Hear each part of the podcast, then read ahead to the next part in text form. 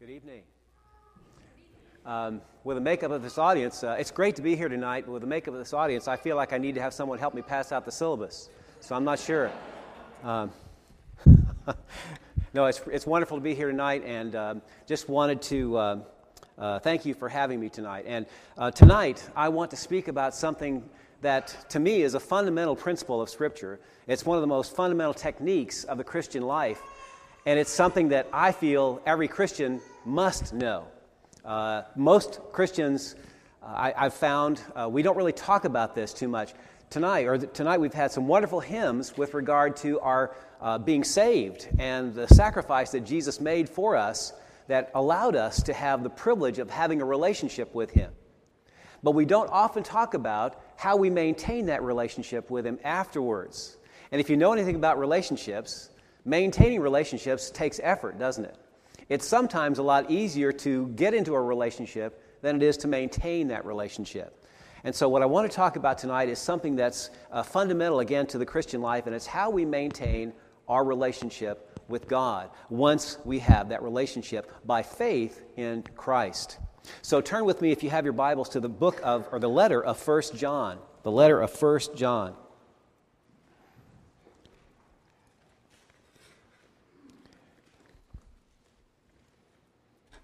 And many of you know this about me, but uh, I'm always uh, wanting to put things in context.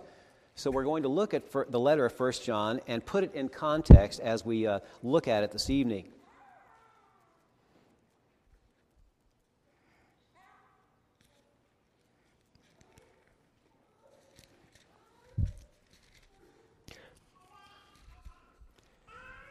We're going to be looking specifically at chapter 1, so I want to read through the entire chapter with you tonight and then we'll come back and look at what we can take from this important chapter in this letter.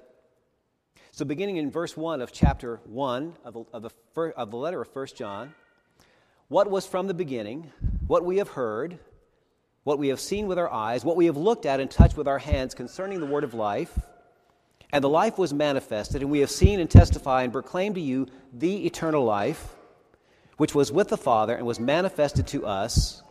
What we have seen and heard, we proclaim to you also, so that you too may have fellowship with us. And indeed, our fellowship is with the Father and with His Son, Jesus Christ.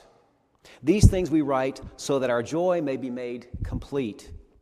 This is the message that we have heard from Him and announced to you that God is light, and in Him there is no darkness at all. If we say that we have fellowship with Him and yet walk in the darkness, we lie and do not practice the truth.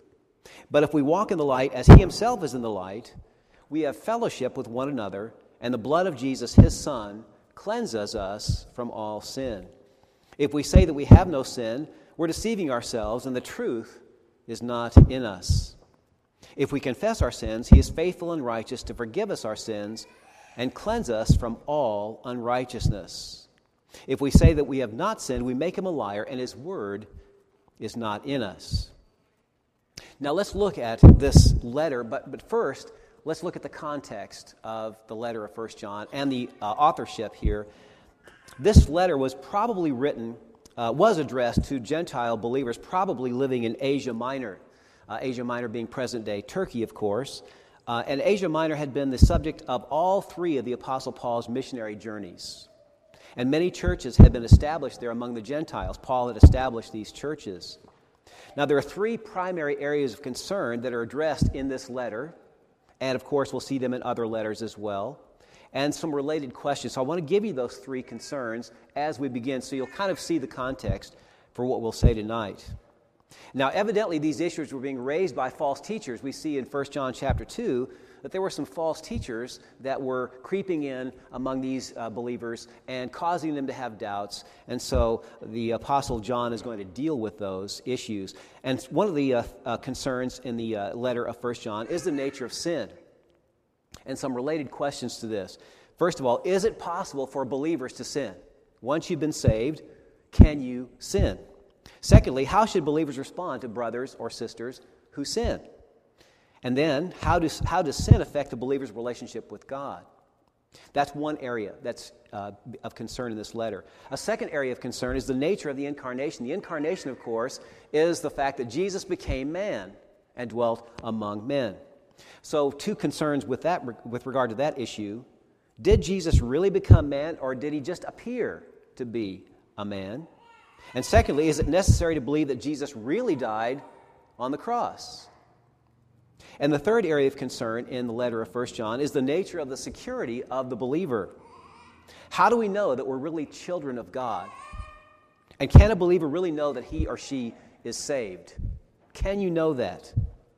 Therefore, the letter that was written to these believers was written to meet their real needs that they had in their particular context. They didn't have the Jewish tradition, and maybe that's good and maybe that's bad, uh, but they most likely had pagan backgrounds.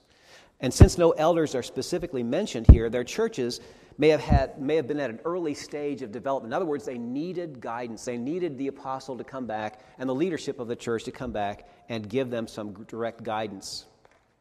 Now, the author is not named in this letter, but claims to have been an eyewitness from the beginning. We'll see how important that is in the first part of this chapter. So, he claimed to have been an eyewitness from the beginning of Christ and someone who spoke with authority. That's also important.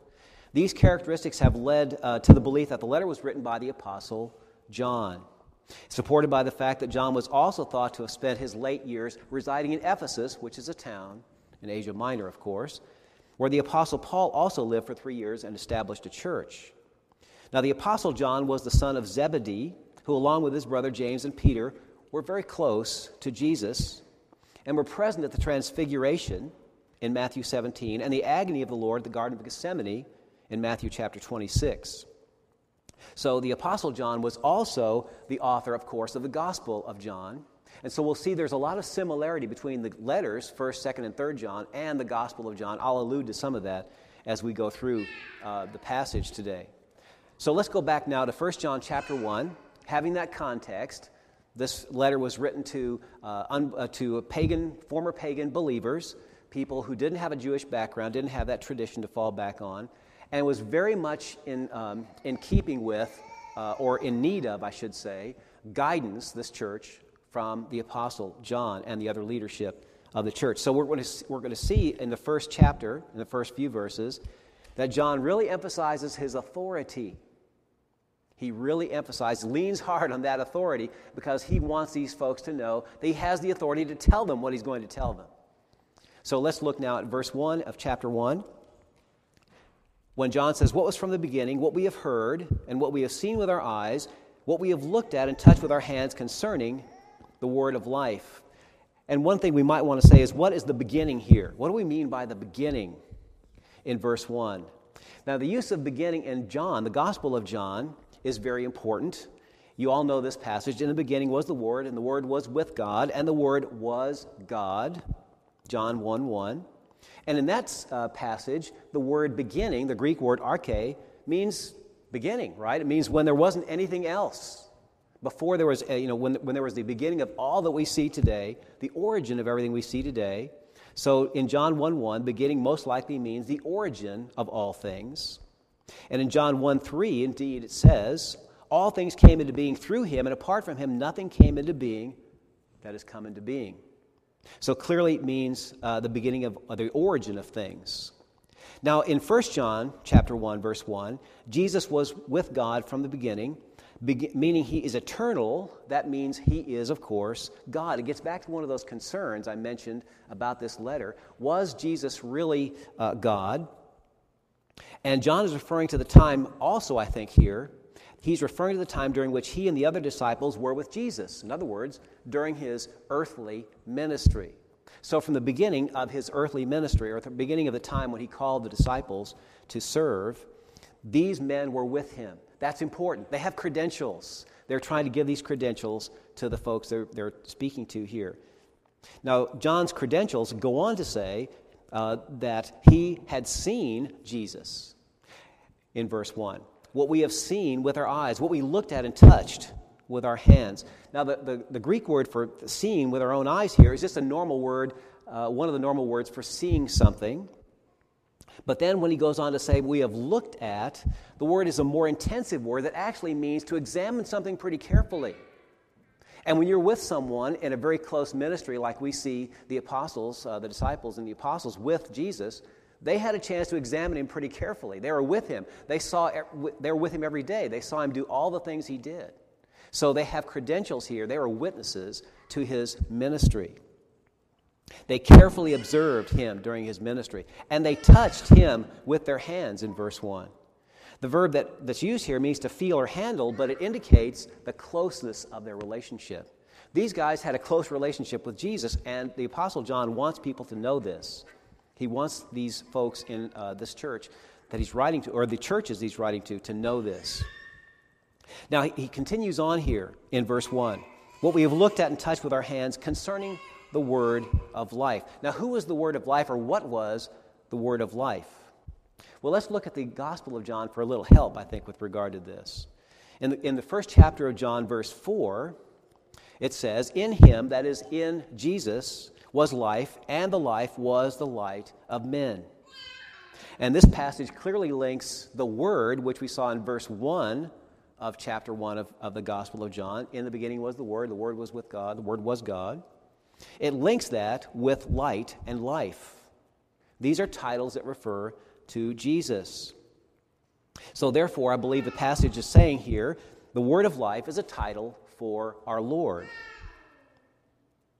And we, again, this is something I think will bear, be borne out as we continue through this. And the life in verse 2, if we continue now, the life was manifested, and we have seen and testify and proclaim to you the eternal life which was with the Father and was manifested to us. The word here that manifested, to make clear, to reveal, to reveal, is used uh, a lot in the gospel and in the letters of first, uh, first, second, and third John. The word's used nine times in the gospel and in First John nine times. And it's another indication that the gospel was authored by the same person, or First John, I should say, was authored by the same person as the gospel.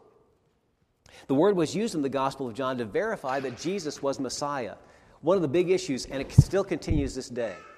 Was Jesus truly God? Was he truly Messiah? Was he the one that the Jews were looking to to come back and restore Israel and take the throne again of David, the greater son of David? Was he Messiah? And in, in the Gospel of John, it's often used to demonstrate that Jesus was Messiah. First of all, in John chapter 1, verse 31, uh, you may not be able to turn to all these passages, just, you can just listen here. John the Baptist says, I did not recognize him, speaking of Jesus, but so that he, Jesus, might be manifested to Israel, I came baptizing in water. In John chapter 2, verse 11, this beginning of his signs, Jesus' signs, the miracle of the wedding feast at Cana, Jesus did in, in Cana of Galilee and manifested his glory, and his disciples believed in him. In other passages, also, we see the same thing in John uh, 21, verses 1 and 14. After these things, Jesus manifested himself to the disciples at the Sea of Tiberias, and he manifested himself in this way. And this is now the third time that Jesus was manifested to the disciples after he was raised from the dead. So, what I'm saying here is this word means that it's related to the fact that Jesus is being revealed as Messiah. He is the Messiah. So John is making it very clear that Jesus is Messiah. He is God. We and the, the disciples, the apostles, have lived with him. They've seen him. They've touched him. They've, they know him, and they've been eyewitnesses to his life. Continuing in verse 2 We have seen and testified and proclaimed to you the eternal life which was with the Father and was manifested to us. The word that's used for seen and testify, the word to testify here, is a word that means uh, to, to witness to something, to testify to something. It's martyreo, which is the word we get martyr from, because a martyr is an ultimate witness, right? A martyr is willing to die for their faith as a testimony to the fact that they believe.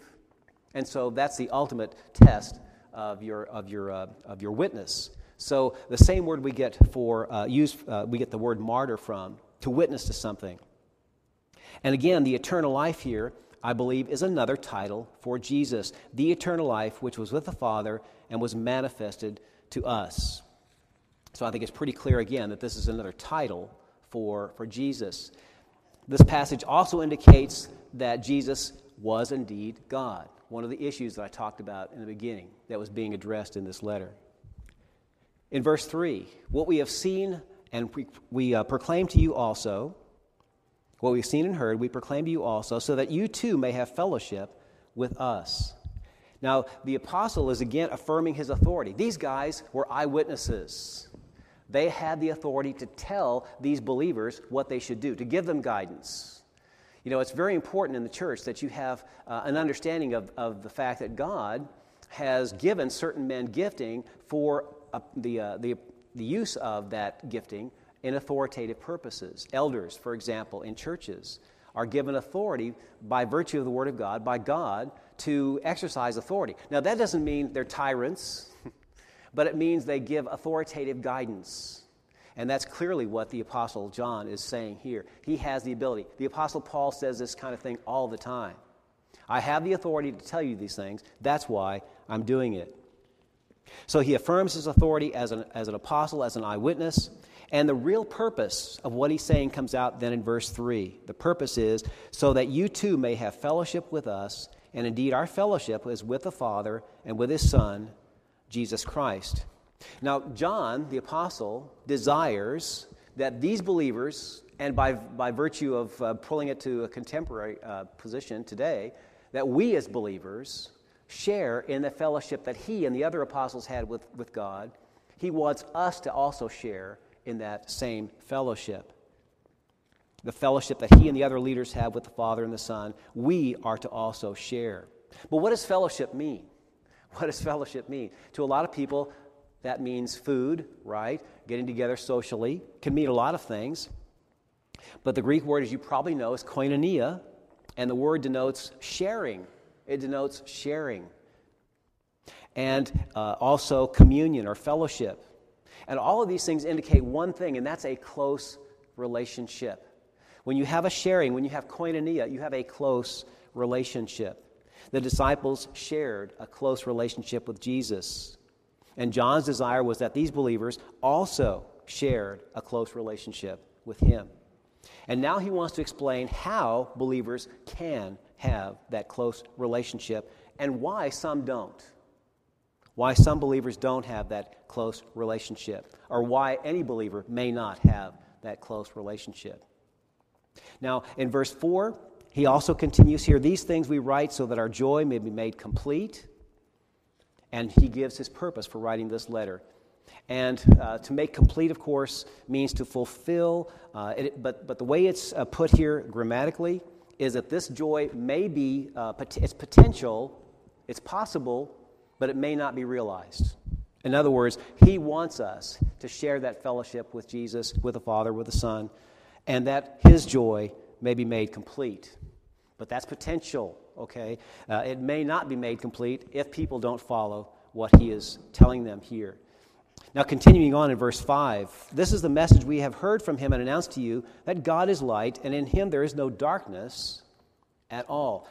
And here is where we really get into the really important area of how do you maintain that close relationship with God that the Apostle John has described, that he has, the other disciples have with Jesus. How do we maintain that close relationship with God? Again, he starts off by saying, This is a message we've heard from him and announced to you. This is eyewitness testimony again. And the verb here is in the perfect tense, which means it's something that happens in the past, but it has results that keep on going. So it's as though the apostles are saying, Jesus told us these things, and we still hear the echo of this in our heads. He still is speaking to us, telling us about this, that we need to proclaim this to you.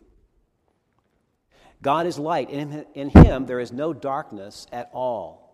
Now, darkness in Scripture, as you're probably aware, can be used either figuratively or uh, literally. Darkness and light, light are often contrasted in Scripture with darkness meaning sin, light meaning righteousness or holiness. And we've also seen Jesus called the light in the Gospel of John. In John 1 4, it says, In him was the life, and the life was the light of men. So we see that imagery used of Jesus himself. Now, he goes on in verse 6 to say, If we say we have fellowship with him and yet walk in the darkness, we lie and do not practice the truth. That's pretty harsh statement, isn't it? Pretty harsh statement. If we say we have fellowship with Him and yet walk in darkness, we lie and do not practice the truth. Believers can't claim to have fellowship, that is a close relationship with God, and have sin in their lives. That's just the reality. That's what Jesus uh, told the disciples as well. But here, the Apostle John is saying this. And the way that's constructed in the Greek here, it's a conditional statement which indicates possibility, but not. Uh, but there's uncertainty here. Let me, let me try to read this in that way. If we say that we have fellowship with Him, maybe we're saying that, maybe we're not. But if we say that and we walk in darkness, we're lying and we don't practice the truth. And there are going to be a series of conditional statements just like that through the last part of this chapter. This means that believers may sin and that sin affects their relationship with God. When we believe in Jesus, as we sung so uh, well tonight, when we believe in Jesus, Ephesians chapter 2 says we're seated uh, uh, in the heavenly places with Christ. So you're taken from being uh, someone dead in sin, trespasses and sin, as it says in Ephesians 2 1, and you are set in the heavenly places with Christ. And that is huge, isn't it? That is a huge, that, something we can't even fathom. Now, I've often talked about this in terms of our uh, position in Christ. In other words, we are positionally at the right hand of the Father. We don't always act like that, do we? We don't always act like we're seated at the right hand of the Father. The position of favor in the ancient world was at the right hand of someone, at the right hand of the king. That was a position of favor. So if we're seated there positionally, we need to act like we're there in reality. And that's what John is talking about here. You live up to your position. You live up to your position. He's going to be talking about how we do that here in this passage. So we can sin, and that affects our relationship with God because apparently some were claiming that they had fellowship with God when there was manifestly sin in their lives. And John is saying, no, you can't do that. That's wrong. That's lying. That's not true. And the image of walking here is used to indicate that believers uh, or someone here is sinning as a pattern. And a pattern of sin is a real problem. It's something that uh, we, none of us want to be involved with. But if we walk in the light as He Himself is in the light, we have fellowship with one another, and the blood of Jesus, His Son, cleanses us from all sins in, in verse 7, I believe that this means to walk in the light means to live up to our position in Christ. Here we have the position in Christ at the right hand of the Father. And here's our daily walk. And if we, if we do it right, we're going to be living up to our position. That's our objective, is to live up to our position, to, to live our lives in a way that pleases God, and to live up to our position in Christ. Jesus is a holy God who demands holiness from believers, from us. He demands holiness. And once again, this is one of those conditional statements. The believer may walk in the light, he may, he may not. So again, we read this with that, uh, with that understanding. But if we walk in the light as he himself is in the light, maybe we will, maybe we won't. But if we do, we have fellowship with one another, and the blood of Jesus, his son, cleanses us from all sins. Now, the, the believer, if the believer does not walk in the light, that is, he doesn't uh, maintain, or excuse me, if the believer does walk in the light, that means you are living according to your position, you maintain the holiness that God requires, then you have a close relationship with God. And the blood of Jesus refers to the sacrificial work of Christ on the cross. That's what the blood of Christ and we sang about the power of the cross tonight. It's exactly what that's talking about. The blood of Christ is the power of the cross. Now, if we say we have no sin in verse 8, we're deceiving ourselves and the truth is not in us.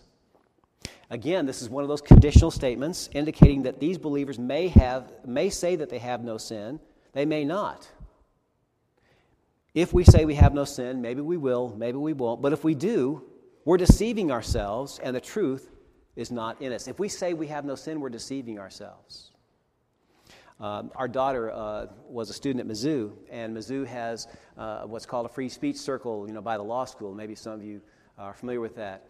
And uh, there are a lot of uh, times she would say that these Christians, kids, would come down and they'd be standing in the free speech circle, and they'd be saying, "Well, if you're a Christian, you, you, you don't sin anymore. You're done with sin." And uh, to my amazement, uh, many of the students were standing around with their Bibles saying, No, that's not right. That's not what the Bible says. And they were, they were debating with these students in the free speech circle. And so there may be still people around that believe that if you're a Christian, you don't sin anymore, which is a little bit ridiculous because that's not what the Bible says. And that's exactly what John is saying here. If we say we have no sin, we're deceiving ourselves. And I think this is also related to the deceivers in chapter 2 that are saying, you know, you can be a Christian, you can sin. Uh, I mean, you, you won't sin anymore. You, you, you know, that's gone from your life. You're not going to be a sinner any, ever again. And that is just flat not true. So the apostle indicates this is false and uh, makes that pretty clear. Now, verse 9 is, is a key text, I think, in this whole chapter. If we confess our sins, he is faithful and righteous to forgive us our sins and cleanse us from all unrighteousness. The apostle now explains how believers can have true fellowship with God. In order to walk in the light, the believer must confess known sins. Now, that's why I say this is a fundamental truth of Scripture that every Christian must know. How do you live with a holy and righteous God? Let me suggest to you uh, that the parallel is the Old Testament, the Old Testament law, the law was not a means of salvation, never was, never intended to be. The law was how you live, was given to show how you live with a holy and righteous God. And about 95% of the law was what you do when you break it. so it certainly wasn't a way of salvation. And people were saved prior to the giving of the law. That's what Galatians tells us. So we know that's you know, not the purpose of the law. So what I'm saying here is that what, G- what uh, John is telling us here is the way we maintain our relationship with a holy and righteous God, just as the Jews in the Old Testament maintained their relationship with a righteous and holy God by keeping the law. But it wasn't a means of salvation. There's a clear parallel between these two things. And how do we do it? We confess known sin. When it happens, and we move on from that. That's how we maintain that, that relationship with God. The word that's used for confess here is to acknowledge, to name or acknowledge it. You acknowledge the fact that you're wrong. God, I was wrong. That was a sin. And you know when you commit a sin. You know when you've done that. All of us do. And it's our responsibility when we sin, confess that sin, and we move on. Now, that doesn't mean it's just some, you know, cavalier way of doing this. It means you feel, uh, of course, uh, remorse for this. You don't want to do it again. But it's what we do to maintain that relationship with God. Once a believer confesses before God, God forgives and cleanses the believer of those sins, and the believer then lives up to his or her position in Christ. That's the point. You maintain that relationship by confessing known sin. And that's the kind of relationship that God wants from us. David in Psalm 32 talks about this. If, uh, if, if I regard iniquity in my heart, the Lord won't hear me. There are many passages in Scripture that indicate the same thing. This is true in the Old Testament, obviously, because it's the same relationship. Finally, verse 10 If we say that we have not sinned, we make him a liar, and his word is not in us. Again, the apostle warns these believers not to listen to those who would deceive them by thinking they can have a close relationship to God with unconfessed sin in their lives. If we truly know God's word, we understand we're still, still sinners after we're saved. That doesn't change. But we have the way to deal with it because of the power of the cross, which we sang about tonight, because of justification. We can confess our sins, and God forgives those sins, and we move on. We don't have to deal with the work. The work has already been done by Jesus. He did that for us. So that relationship is established. We have to maintain that relationship. So let me give you some application points, hopefully, that will refer uh, to this help you refer back to this. First of all, believers may still sin after they're saved. I mean, that's, that's what John is saying. Sinning without confession is walking in darkness. I think that's what the apostle says here. And it keeps the believer from having a close relationship with God, the kind of relationship he wants to have with us. Walking in darkness also means that we're not living up to our position in Christ. And if we have that position, we certainly want to live up to it because Jesus did the work. He paid the price so that we could have that position. So we need to live up to our position in Christ. When we do so, when we confess our known sins to God, again, we live up to our position in Christ. We have that relationship that He desires for us to have. And that's the place where we can be really, truly of service to God. In order to maintain that close relationship that we should have, we must know the Word of God. How do you know what sin is unless you know the Word of God, right? So we know we have to know the Word of God, and then we have to discern and we have to be willing to examine ourselves frequently during the course of any day to say, you know, what am I doing here? Uh, have I done something wrong or not? And that discernment helps us to know when we commit sins. We should try to make, uh, to, to keep what I call short accounts on this. In other words, you don't let the ledger get really long. Oh, I'll confess these, you know, a week from now. No, you confess sin when you know you've committed the sin.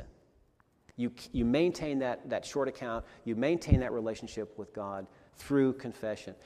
So, so tonight, what I'd, in, in conclusion here, what I'd like to say is to me, this is a fundamental truth of Scripture. Every Christian should know this. Because how else do you know how to deal with uh, living with a holy God if you don't know this principle?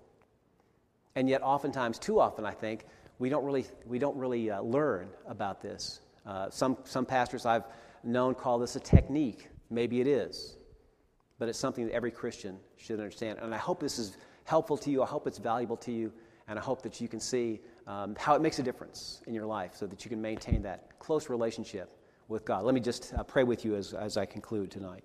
Father, thank you for your word and thank you for this wonderful principle and truth of Scripture. Help us to apply these things uh, even this week and lead lives that are pleasing to you and live up, live up to our position in Christ. In Jesus' name, amen.